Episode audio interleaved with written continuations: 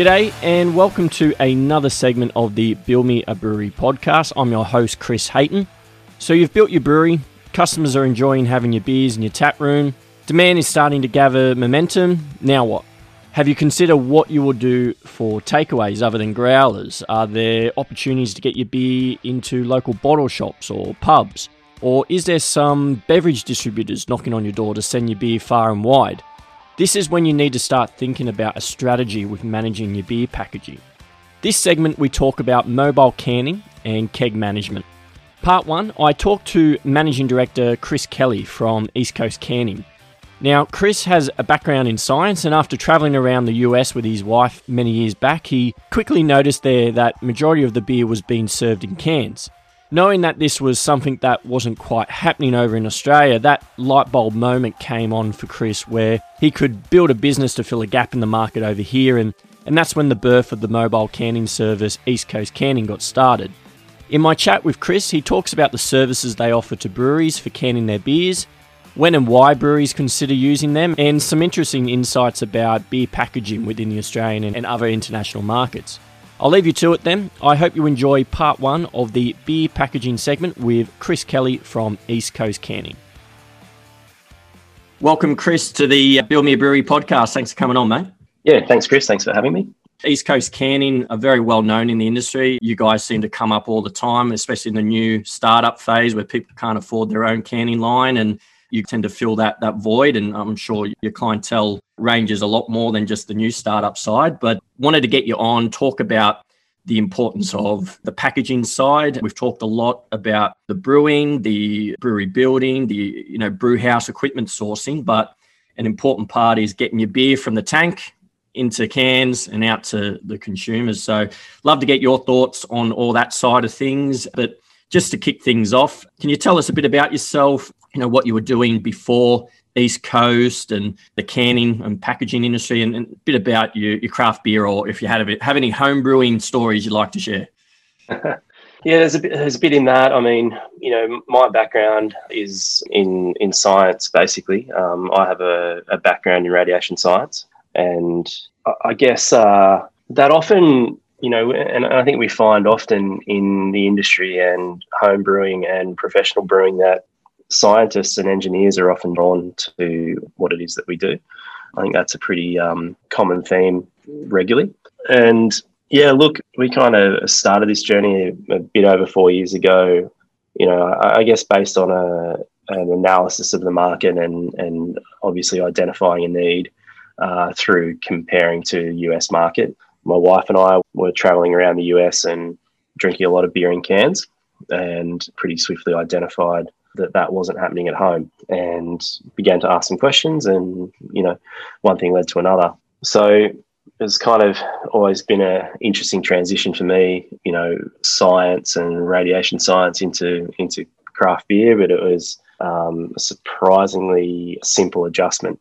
A lot of principles at a high level were exactly what I was doing in my in my day job for uh, New South Wales Health for, for over 10 years and now we kind of fulfilling the same high level tasks but for ourselves in a different industry. It's kind of interesting and a, a bit unique. So yeah got started uh, about four years ago as i said and and kind of grown and, and allowed the, the the business i suppose to kind of push along with the market and push along with with demand in, in the craft brewing sector primarily. It's just kind of been a, a pretty fun ride well, other than sort of going around the states and drinking craft beer, and any sort of uh, times where you've got a kit and kilo or Cooper's kit and started the home brewing side, did you ever dabble in that at all? Oh, mate, I home brewed. Yeah, mate, I home brewed religiously from the age of eighteen or nineteen. We um, were kind of very into it, even at that kind of young stage in life. It's sort of one of those things that begins as a it begins often as a as a financial uh, driver yeah, uh, yeah. through university or something is quite, is quite a common story, and it was certainly the case for for me and my few mates that we had a little brewing syndicate with. But it pretty pretty rapidly became something that you know the the the few of us in that in that group that you know enjoyed you know maybe good food or were already in those days enjoying decent imported beers. We quickly realised that we all of a sudden had all of this control over what our beer looked and felt and tasted like, and, and kind of you know went on some pretty significant journeys in home brewing. So I've done a fair bit of it over the time, and don't get a chance to do much anymore with no, two two young kids and a and a busy business. But it's certainly been a, it certainly was a passion of mine for a long time, and something that you know we still do. We got a little um we got a little home brew kit sitting around here at our headquarters in the shed, and there's the occasional occasional brew laid down on that, which is always fun. Ends up yeah. a bit of a weekend adventure with the team. So, did you ever have, or did it ever cross your mind of you know the thought of maybe having your own brewery uh, at all? Yeah, of course. Um, it was something we looked at pretty closely in you know that sort of 2012, 2013 kind of time. At that time, building a brewery in Australia was an extremely different prospect to what it is now. In 2013, accessing relatively good and relatively inexpensive equipment from Asia didn't exist. It was like DME or bust, basically. And for a poorly funded exercise, the the concept of a craft brewery in 2013 didn't look very pretty. It looked like a it looked like a lot of it looked like a lot of cash out the door for a long time, and not one that I could see myself kind of getting through. And that certainly was the driver. We we knew, and and I knew that um, this was an industry we wanted we wanted to move into, and that part of it didn't feel right to me. And then you know, uh, fast forward a couple of years after that trip around the US, that's when we kind of realized that, you know, p- perhaps this is the, the pathway. And it wasn't until, you know, months after we had returned from, from kind of traveling around and, you know, certainly had some, some light bulb moments, but it was months later. I literally woke up at two or three o'clock in the morning and went, oh, hang on a second, I'm going to need to look at this and figure this out and see if this is viable.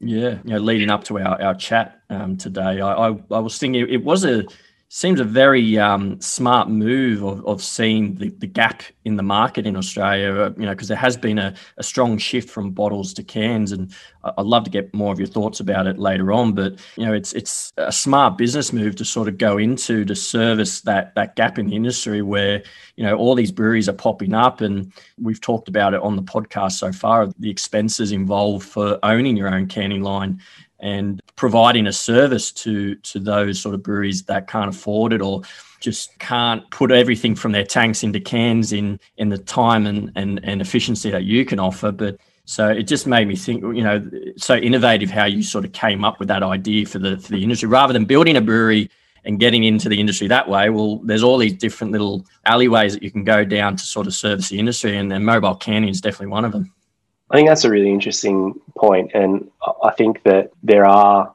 lots of avenues, and there still are lots of really cool avenues. And as the industry matures, and you know, as an industry, just on that, I suppose, as an industry, there's been, I guess, a lot of talk about uh, the the maturation or the maturing of the industry as a whole um, for a couple of years now, and and we're seeing it thick and fast. We're seeing change, which has certainly been driven by many other factors in 2020. But, you know, there's definitely the, I guess, requirements still for lots of services and lots of help within this industry. And there is so many, you know, there's plenty of avenues for opportunity. Yeah. So tell us a bit more about East Coast Canning and, and the sort of services you offer. Obviously, you know people know you guys as a, a, mobile canning service, but do you want to sort of dive in a bit more detail of, of all the services and offerings that you you have? Yeah, so we are, um, you know, we are first and foremost a mobile canning service. That is a, a mobile canning service that we carry out in a pretty traditional form, in so much as the tradition of mobile canning, which is, you know, a centralized ownership of equipment model where we bring the equipment in a vehicle to a site, we unload it, we clean it, we perform some quality checks at the beginning, we start product uh, and begin the packaging process, continually provide quality audits and checks throughout the process, provide some customer service, complete the run as dictated by the customer, clean the machine down and pack it up, and then head to the next place. Uh, or, of course, stay on if we're doing multi day jobs. So the mobile canning service is, uh, of course, where we began. There's so many challenges around packaging in dry goods supply. It's an enormous area and an enormous area that that brewers in general need assistance with. Uh, so we pretty rapidly went into also doing a, a significant dry goods supply arm of our business as well. So we pre-label and supply cans out of a centralized facility. That removes a lot of risk out of the packaging process, not just the packaging day, but the process prior to pack day. And so we deliver kind of beautifully ready to rumble cans into facilities in preparation for filling. We do that for a lot of customers that don't fill with us as well and might actually own their own machinery. And are those so are handle, those services sorry uh, in house that you, you offer that that you you know the, the preparation because I know you do a labeling service and the actual physical purchasing of the cans is, is that outsourced um, or is that all in house? No, that is fully in house. So we manage the whole process. So we can literally take an order and a piece of artwork and we fulfill the whole thing. We fulfill the whole thing actually right down to um, even having our own in house logistics. So we run our own trucks and vans um, with East Coast Canning staff, East Coast Canning drivers um, to make sure that cans get there in the right condition at the right time with a short lead time. So we've built out a pretty significant system around dry goods and dry goods prep dry goods ordering, essentially kind of building off some purchasing power that we get to basically get really kind of perfectly presented dry goods ahead of ahead of filling day. And primarily, I guess the geographical coverage that you guys cover might be revealed in the name, but uh, I don't know. Maybe you guys are expanding and getting busier. Is it predominantly just the east coast of Australia that you service, or are there other locations around Australia that you do? No, I mean we we um we do say that we service the whole nation, and the reason we say that is because I guess the the third arm to our business besides mobile canning and dry goods supply is um, the servicing, install, and training of canning lines. We don't sell canning lines, but we do. We we, have partnered with Codi to be their uh, install, service, and training agent for Australia.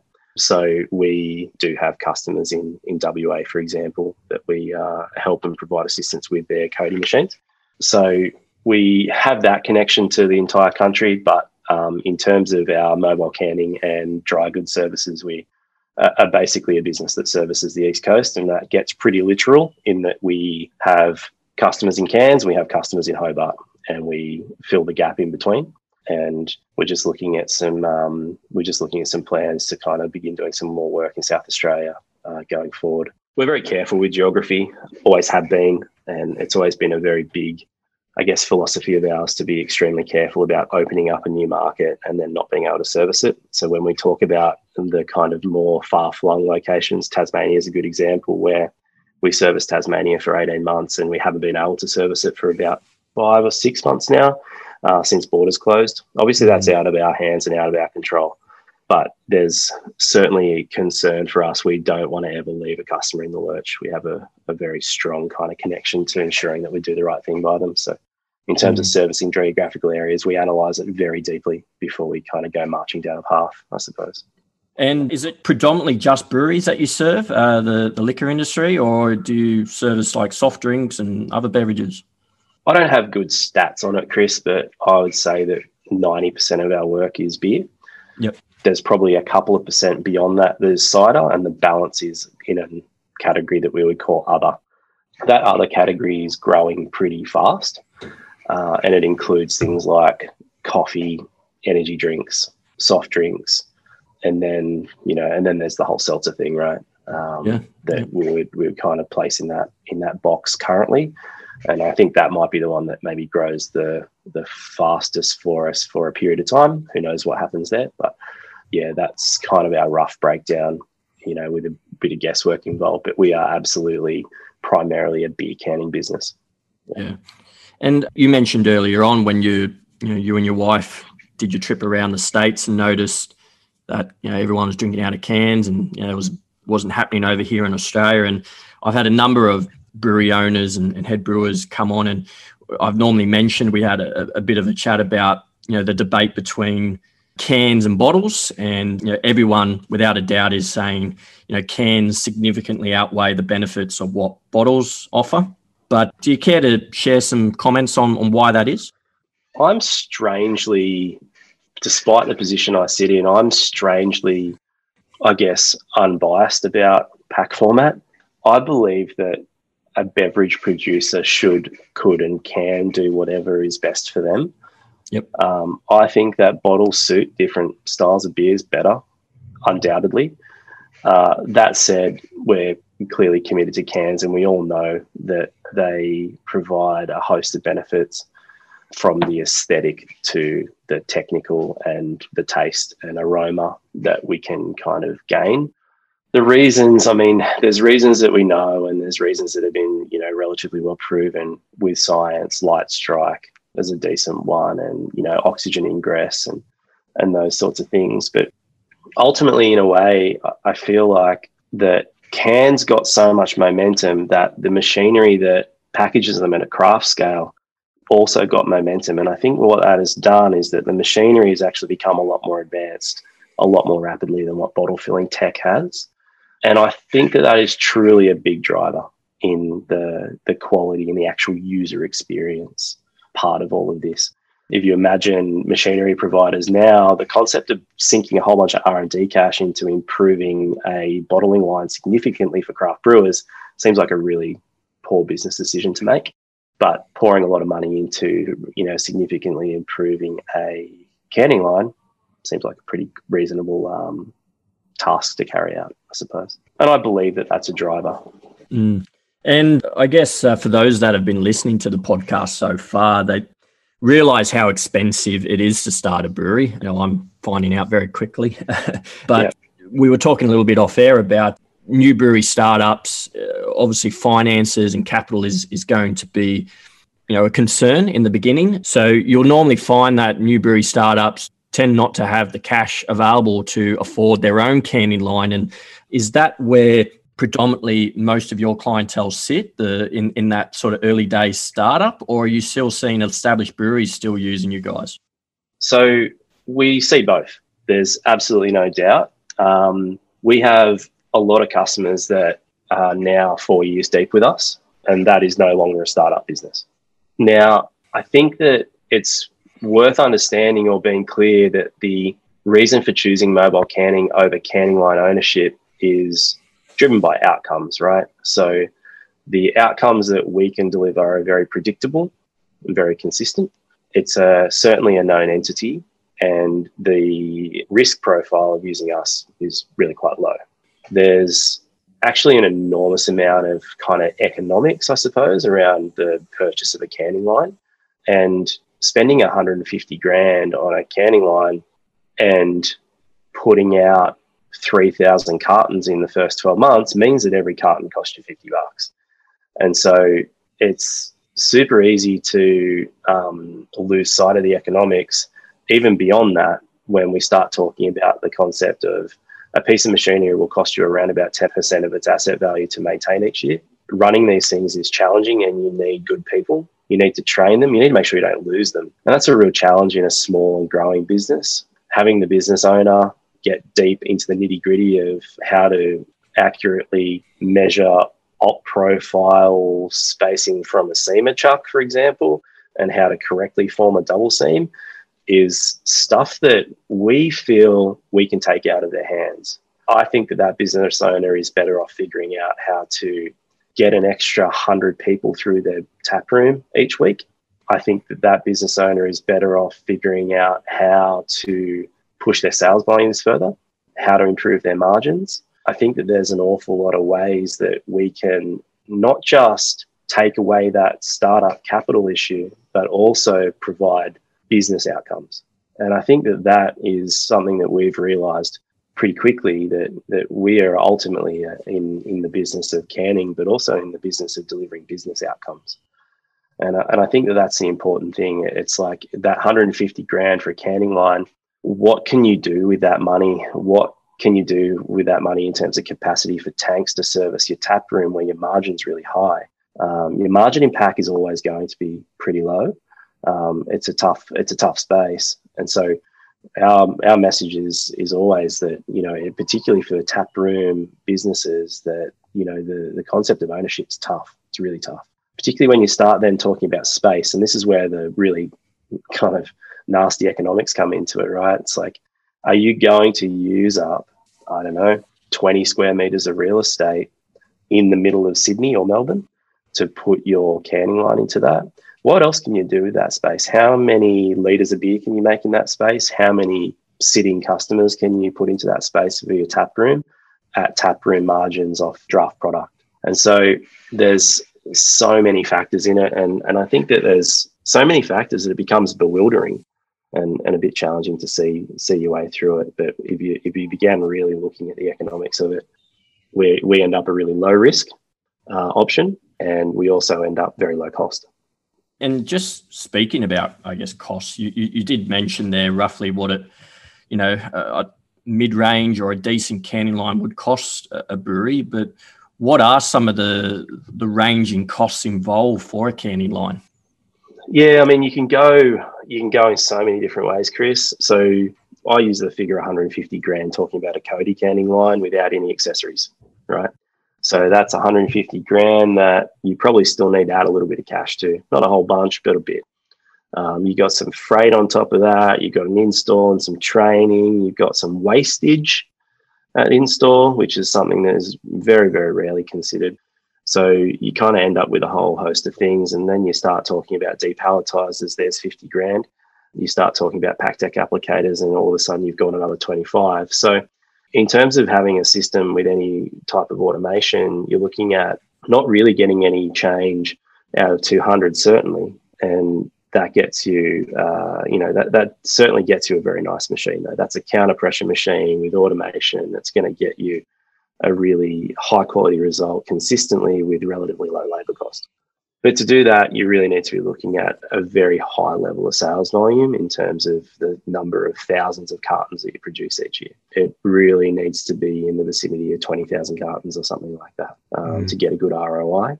And so that becomes challenging. And so, you know, that that's what I kind of consider the high end. There is, of course, higher end than that. You know, you, you then go into rotaries and we start talking about 100 pieces a minute, we start talking about 150 pieces a minute, and then we're talking about millions of dollars. And then, of course, you can slide back down the scale into, you know, you might be able to land something for 60 grand or something like that. That's going to be very slow, very manual, very labor intensive. And I think that's the challenging thing to remember is that that slow, manual, labor intensive can be beautifully handled in the hands of the right person you want to make sure you don't lose that person. And a business owner needs to make sure that that person isn't them. It's important, again, I believe, that we have people focusing on on driving brands and driving beer and driving businesses as opposed to trying to get good results out of a low speed canning line. That's um, you know, I guess another kind of place where we find people kind of, you know, jump onto mobile canning as a as a strong option, kind of seeing that issue but yeah, you can certainly get away with it for a, a, reasonable price. But you then begin to have, you know, clearly that will be a gravity fill machine most commonly. It might be a seamer that's operated with pneumatics. And both of those things have their challenges, inconsistencies, and quality issues. And we see that all the time. I think it might have been Neil Cameron that mentioned uh, some new canning lines coming on the market from America that seemed to be reasonably priced around that I don't know if he was quoting in American dollars or Australian dollars, but uh, I think 75k was was a figure that he threw out there. The, the impression I'm getting is that you know some of these canning lines cost just as much as what your brew house is going to cost.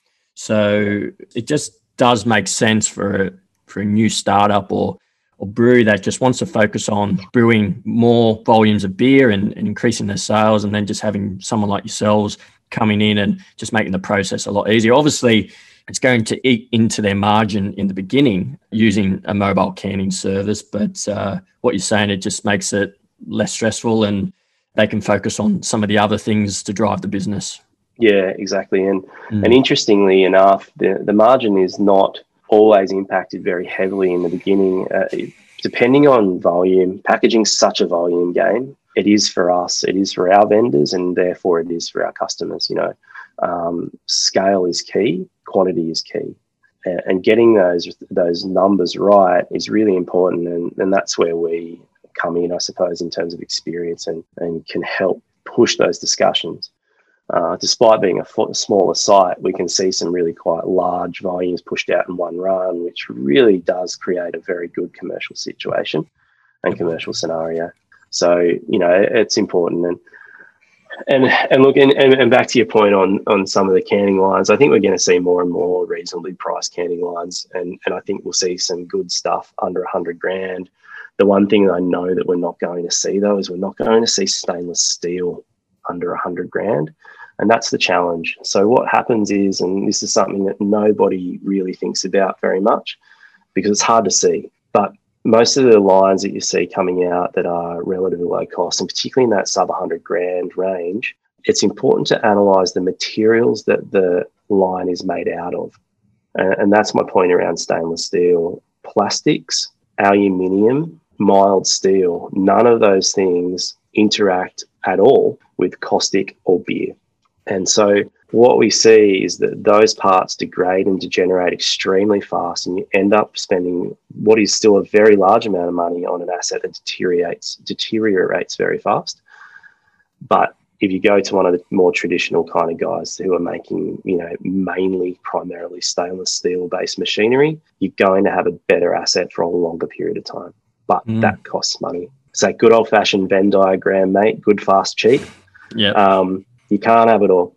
Yeah, aspiring brewery owners can be tempted to look for just a cheap option, you know, because capital in the beginning is just so key and it's probably the most stressful thing of opening a brewery is making sure I have I got enough money and if I've built the thing, have I got enough money to survive the first 12 months cash flow wise, you know, um, people talk about you know the, how the average turnaround for getting payment for kegs and you know and, and all that so to yeah so yeah. i can imagine why people would be tempted to go the cheaper option but it's comments like what you've just made there that sort of put it all in perspective as to well if you go cheap that's what you end up with and probably cost you more in the long run. Because if you're saying that you know the deterioration happens quite quick with some of these different materials uh, maybe you should have just gone the stainless steel route paid an extra 50k and uh, you'd, you'd have it for a, a lot longer. Yeah you, like you said you'll certainly save money in the long run. And just on um, you know the types of machines out there uh, are you able to rattle off some of the common or the more well respected brands or or maybe um, important considerations when it comes to the system side and automation side that people should be looking for? Yeah look in, important aspects to look for in canning lines is is i suppose a proven seamer. You need to be aware and understand and even accept the fact that if you go with an unproven seamer, you may end up having to recall a horrific amount of product. Mm. Even the good ones will put you in this circumstance. You need to be able to factor into your budget the concept of having to throw 500 cartons in the bin because they're all leaking. So, a proven seamer is critical. It will lower your risk profile on things like that in my opinion, pneumatically driven seamers will put you in places with more risk. Uh, so that's one thing to be aware of. Obviously, the next thing is the fill. Counter pressure, again, in, in our experience and opinion, is key in Australia with our temperatures, I guess, small systems with small cooling systems, being able to have the carbonation you want as opposed to the carbonation your canning line wants uh, I think it's really important to understand that you are not driven by your canning line with a counter pressure machine. You are driven by what you what you want your product to come out like and be experienced by the customer. So I mean they're my they're my two key things. But again, back to the stainless steel thing, the other thing is materials. You know, yeah.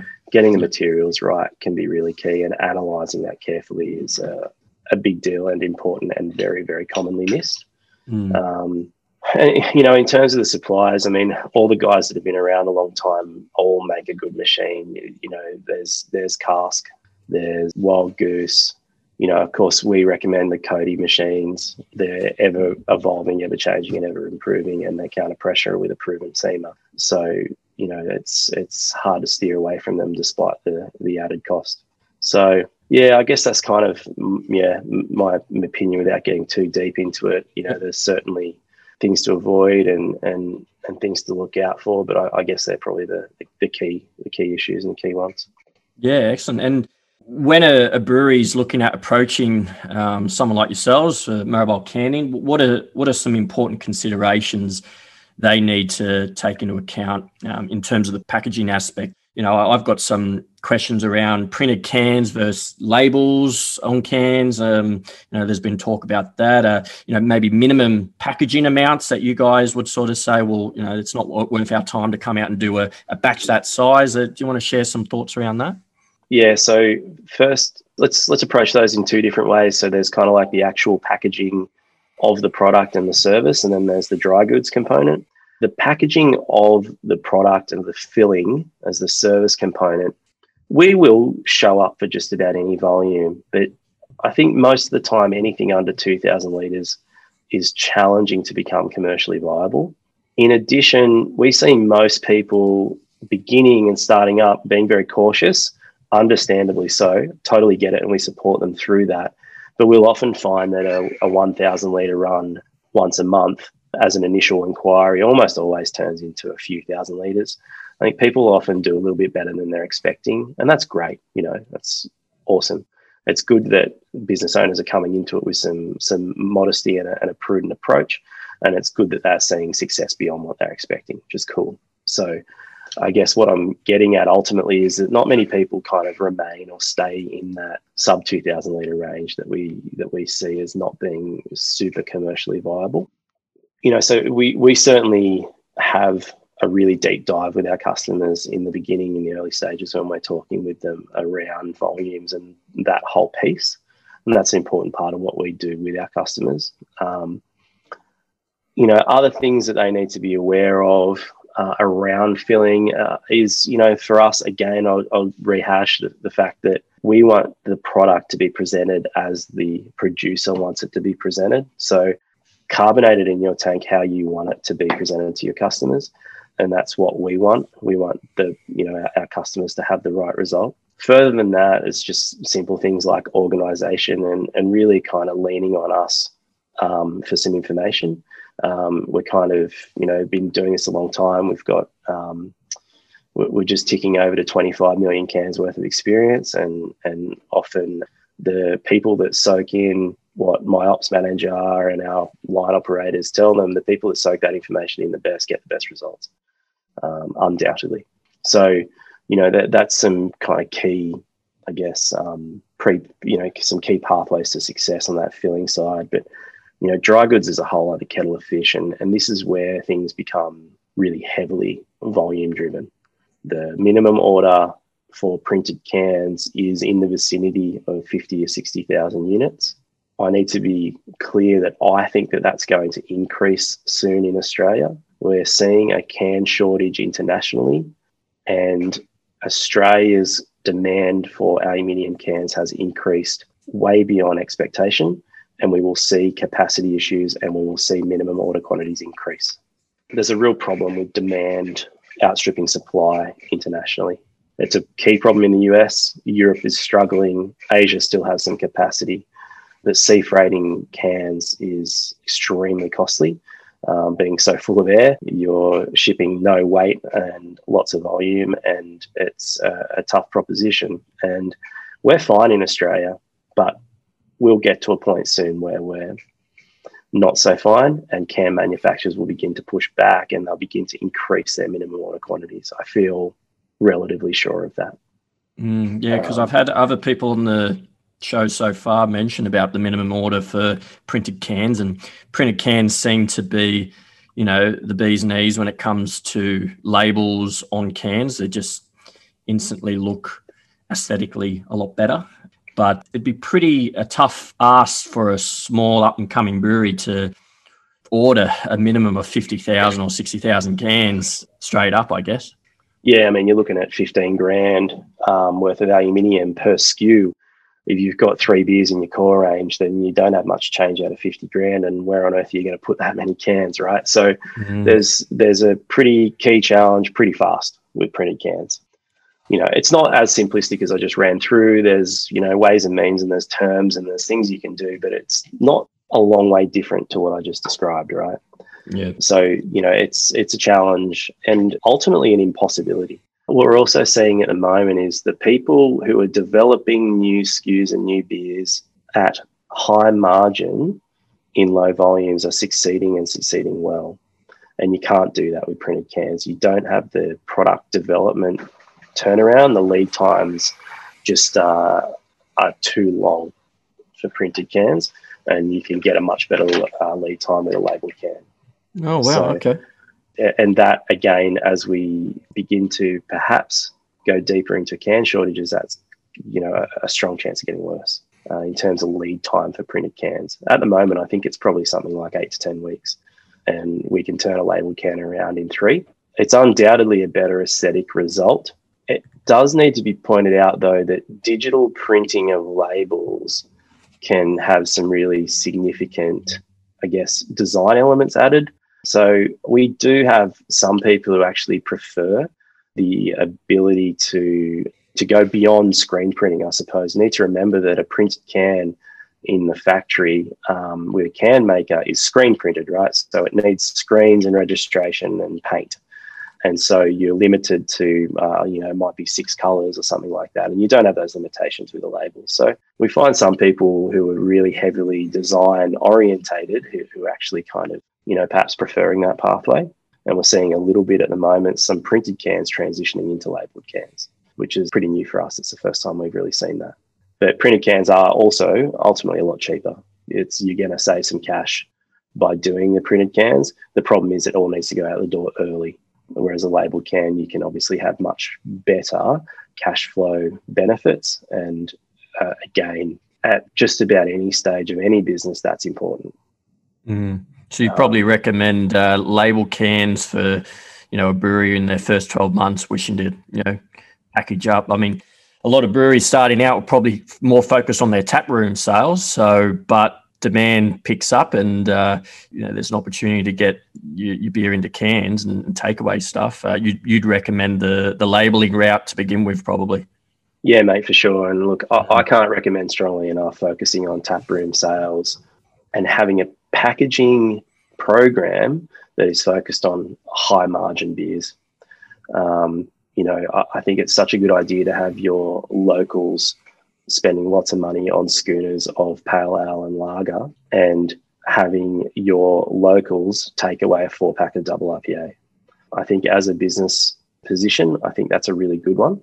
And, you know, and that will always drive itself to labeled cans, I suppose. You know, we're obviously talking a very specific model, which is kind of brew pub with some wholesale aspirations, right? And there's so many different little kind of categories or business models of brewery. I mean, that's such a common one because it's actually a real winner. You know, it's it's successful. But for that style and that model, that's a great pathway to take.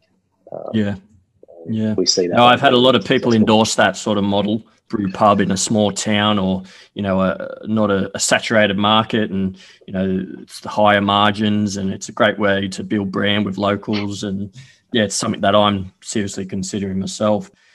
But if you if you don't mind, I know we might have gone over some some of the costs, and you don't expect you to go into full detail. But what are some of the average costs that a brewery would expect if they used you know a mobile canning um, service like yourself? Um, maybe just break it down to like unit price. If they were to do it themselves versus someone like yourselves, uh, what would be sort of the added cost either per can or or per, per case. I don't know how you want to break it down. What are some average costs that they'd be expected to have on top for using mobile canning?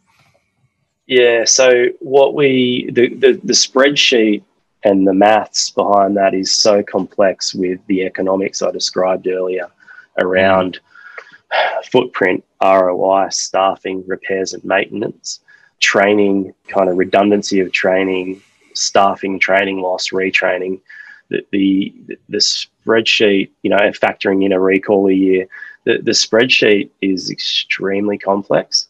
And so, in terms of the unit prices that we expect a brewery to pay going it alone, I'm not really too sure, if I'm mm. going to be honest. What I do know is that depending who you are, you probably you might pay an extra four or five cents per unit to use East Coast canning through to you might win by a few cents. And we see that is roughly where the kind of um, the the the delta or the variation, I suppose, is between setting up yourself, uh, factoring in ROI, factoring in some land value, blah blah blah, and, and in, in actual fact, if you start getting really kind of nitty gritty on costs, that's when um, you start to actually see that maybe you break even, uh, and maybe it actually doesn't cost anything extra to use a mobile canner. You know, unless you do have the cash and it goes out the door, and that's okay with you to have all of that money out. But then, if you begin to start talking about, you know, what could actually be done with that money, and there's opportunity cost around cash, um, then if you start making those kind of questions or, or, asking those questions, that's when things become even murkier. But yeah, we, we really see we really see it as probably a, a you know swing of something like four or five cents to actually kind of being ahead a few cents per unit. Yeah. Right. Okay. And can you give the, uh, I guess, the listeners, uh, maybe just related to your current situation um, at East Coast, but what are some of the uh, turnarounds for you know a brewery's just done a, a, new batch and it's going to be ready to, to package in two three weeks time? What what, what would be a, a typical turnaround for east coast to come out and do a, a, canning run once once it's booked in? What, what do some of those average times look like? Look our lead time is pretty minimal. We're in our busiest time of year and i've got I've got six dates in available in New South Wales. So you know that we we do okay. What we have always had a bit of philosophy around is trying our best to behave as though we are an in-house pack line. Yeah. And what that means is that we buy machinery pretty quick. If we are sensing we need more machinery, we buy it. If we sense we need to train more staff, we train them. And the reason behind that is, is that we'll always have a little bit of spare capacity. We try best at all times to have a little bit of spare. And so what that means is that we can fulfill demand at short notice. I had a customer call me yesterday and he's like, look, we've run out of stock again. You know, great problem to have, but I need you back next week. Have you got anything? The answer was no, but we made it work. You know, it's it's an arbo shift, it's a whatever. So, you know, we, we've got we've got five machines kicking around now, and we've got 13 operation staff on the ground filling cans every day. So we can we can get into places at pretty short notice. What we really like to say to people if it's your first time, it's a great idea to make sure you're booking us with six weeks notice. Mm. It's a good amount of time to get ready. We can get in for a site visit. We can go through lots of stuff together. You know, there might be a you know a small bit of plumbing that needs to get done, a particular fitting that's required. You know, we make sure we close off on all of those bits and pieces. So you know the, the situation for a re- repeat customer is a little bit different to a brand new one. Uh, and brand new six weeks is nice but you know we, we can certainly turn around in faster. I guess moving on to sort of getting your in- industry insights. I know we've touched on a bit about the canning shortage in uh, in the states and, and potentially you know australia to come soon but any other industry insights you can give? Maybe some uh, thoughts on, on new canning equipment that's coming on the market or any significant improvements to the, the quality and automation side for filling efficiencies, etc. So I know you might have touched on it in parts of our, our, our chat, but any any further comments on that? Look, uh, not not particularly.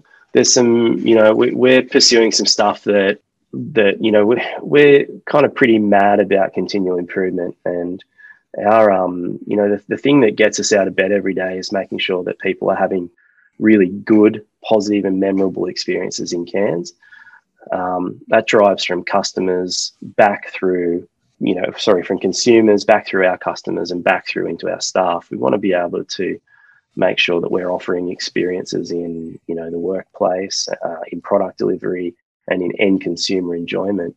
And so we're kind of you know mad for looking at what's next. You know, I've got um, PakTech applicators that are due to hit Sydney next week that will go through all canning lines to reduce labour and things like that. You know, we, we're kind of always looking for the next thing. And I'll be honest, other than kind of like some end of line automation, things are feeling pretty stable in so much as kind of innovation within the packaging space. There's always something coming out, and again, they always need to be critically reviewed for what they are. you know, whether it's materials or operation or actual kind of lifetime cost stuff, right? So, you know, there's all of those kind of those angles, but uh, there's nothing specific in that kind of pack space that springs to mind on the machinery space that springs to yeah. mind. There's some really cool like accessory stuff though, you know, like PakTech applicators and some end of line automation and you know some really nice, you know, Codi's got a really great small footprint pasteurizer. It's just been released. You know, that's a that's a piece of equipment that doesn't go to a brew pub model. That's a piece of equipment that goes to a, a very wholesale driven business model, but certainly a you know great one to have the craft space. And you know, I think there's some really kind of important things happening in terms of can decoration, and and and I think that that's the space that's going to get really interesting over the next little while. But I, I think you know, I think one of the biggest insights that is kind of becoming obvious at the moment, and I touched on it only a few minutes ago. I think is is you know driving growth through SKU numbers or kind of beer variants or different types of beer, we're seeing that the people, you know, our, the data that we have internally here is showing us that the people who are doing really well are doing lots of SKUs. That is not very cost effective for brewers. We completely understand, but primarily the people who are doing lots of SKUs aren't doing lots of low value, low margin SKUs. They're doing high value, high margin SKUs, And that seems to be a real winner for certain businesses. And that's been really cool to see. I think that's kind of one of our key kind of you know pickups at the moment. and something we're beginning to pass on to customers in, in terms of knowledge. And I always ask each guest, you know, how they've coped with COVID and how it's impacted their business or, you know, or the, the brewing industry. How how has it affected you guys? Look, COVID made us busier through a period that's traditionally yeah, slow. I can imagine. Um, we were we were ready to take our winter break, basically we we are much slower. May, April, and May are usually busy. We have that Easter stuff going on. We find that May is busy for a host of different reasons. There's usually some festivals happening, and you know we see like a, almost one last kick before people begin to hibernate. And then June, July, and August are traditionally slow, and September all of a sudden pops. Obviously, this year that didn't happen to us. We actually grew through winter and are beginning and to, and continuing to grow through spring and summer. So we're kind of you know four months ahead on growth, I suppose, um, which has been challenging for us at times. Uh, it's exposed a few flaws in our business and in our operations and delivery. And you know what? That's fantastic. So damn good. It's a it's a good spot to be in, and and it's about identifying the um, the, the wrinkles and ironing them out. And, and so I think, if anything, that's probably the biggest effect that it's had on us. It hasn't been like, don't get me wrong, it's not been like, you know, kind of crazy earth shattering growth. We haven't like kind of grown hugely while other people have been suffering, but we just kind of stood steady through a period that's usually tough. And that was really, you know, kind of really nice, obviously, as a business owner. But, you know, I guess that's probably the key for us in terms of impact. And it's kind of you know shown us some of those insights uh, around you know number of SKUs and and that sort of thing. But it's it's been challenging in a lot of ways around uh, mobility of people. We would normally, you know, we we normally have such a high rotation of staff between New South Wales and Victoria, and obviously we've been blocked out of that for some time. It's been it actually made it really difficult to operate in New South Wales at times We've had a really hard time kind of getting everything, you know, putting all the pieces together. And it's massive credit to our operations team to to have kind of overcome what they have in the last probably two months, uh, specifically with the Melbourne stuff that's been going down. So, you know, that's certainly been a pretty huge headache to the point where we, we brought a fifth canning line in in sort of late June.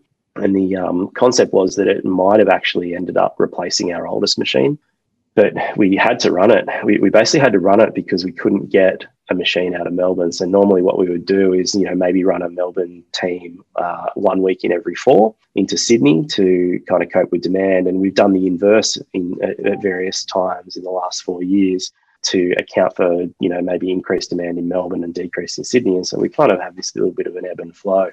But there was just so much risk around doing that with border closures that we were kind of like, okay, well, that canning line's running. We need to get staff, we need to train them, we need to get a new van, we need tools, we need seam inspection. You know, it's it was like a it's an awful lot of money out the door based on a border closure.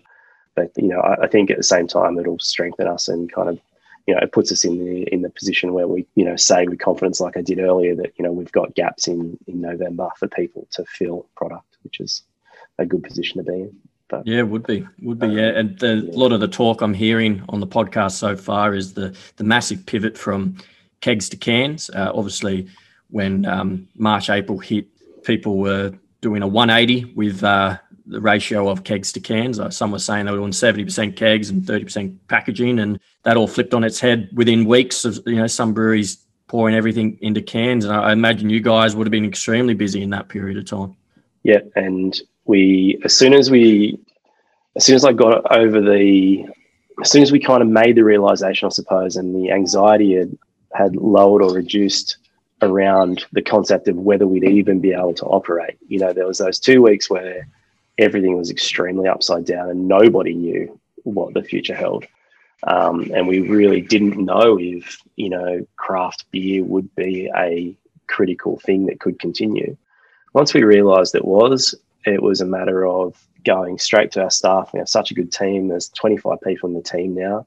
And we went straight to all of them and we are like, guys, we're going to need to really hustle here to help customers. And you know, and, and, to their credit, every one of them put their hand up and said, "Well, look, you know, push me in the deep end, boss. You know, let's let's party." So we did an astronomical amount of work in April, and May was quite similar. You know, there was there was a lot going on uh, in April and May, and a lot of a lot of big hours pulled. Yeah, I can imagine it. It sounds like it's definitely made you guys stronger. Um, bastard of the thing of what COVID is, but it's also I've mentioned a couple of times already. It's been a bit of a, a blessing in disguise for some people in the industry. Yeah, for sure. Mm. Yeah, well, uh, thanks again. I, I, do appreciate your time, Chris, coming on and, sharing a good hour with us. Uh, any closing thoughts and advice you'd like to part with at all? Uh, I don't think so. Um, other than I think that you know, specific to a lot of the stuff that we've discussed today around canning line ownership and beginning breweries, which is obviously your um, you know your kind of your niche and your bag. I'd say that the, the biggest thing is to I suppose range widely with your discussions with people and try and talk to lots of people with different different views and also analyze deeply as hard as that is to do a lot of guesswork analyze deeply on so many fronts and and and look at the biggest winners within a business model and really kind of double down on those uh, I think that that's you know one of the, the keys to success in this industry and where we're at now as an industry in, in 2020. I think that that's kind of the key. And before we sign off, any uh, things you'd like to mention about East Coast Canning? You know where people can reach you and sort of get access to your services. Yeah, sure. Look, I mean, we've been, you know, we're, we're best reached via email through our website. We're just going through a big website rebuild, so keep an eye out for our fancy new website in January which is going to be cool. But for now, yeah, look, contacting us through the website and we can answer anybody's questions at any time. Yeah, excellent. Well, thanks again, Chris, for coming on the Build Me Brewery podcast. Thanks, Chris. See you, mate.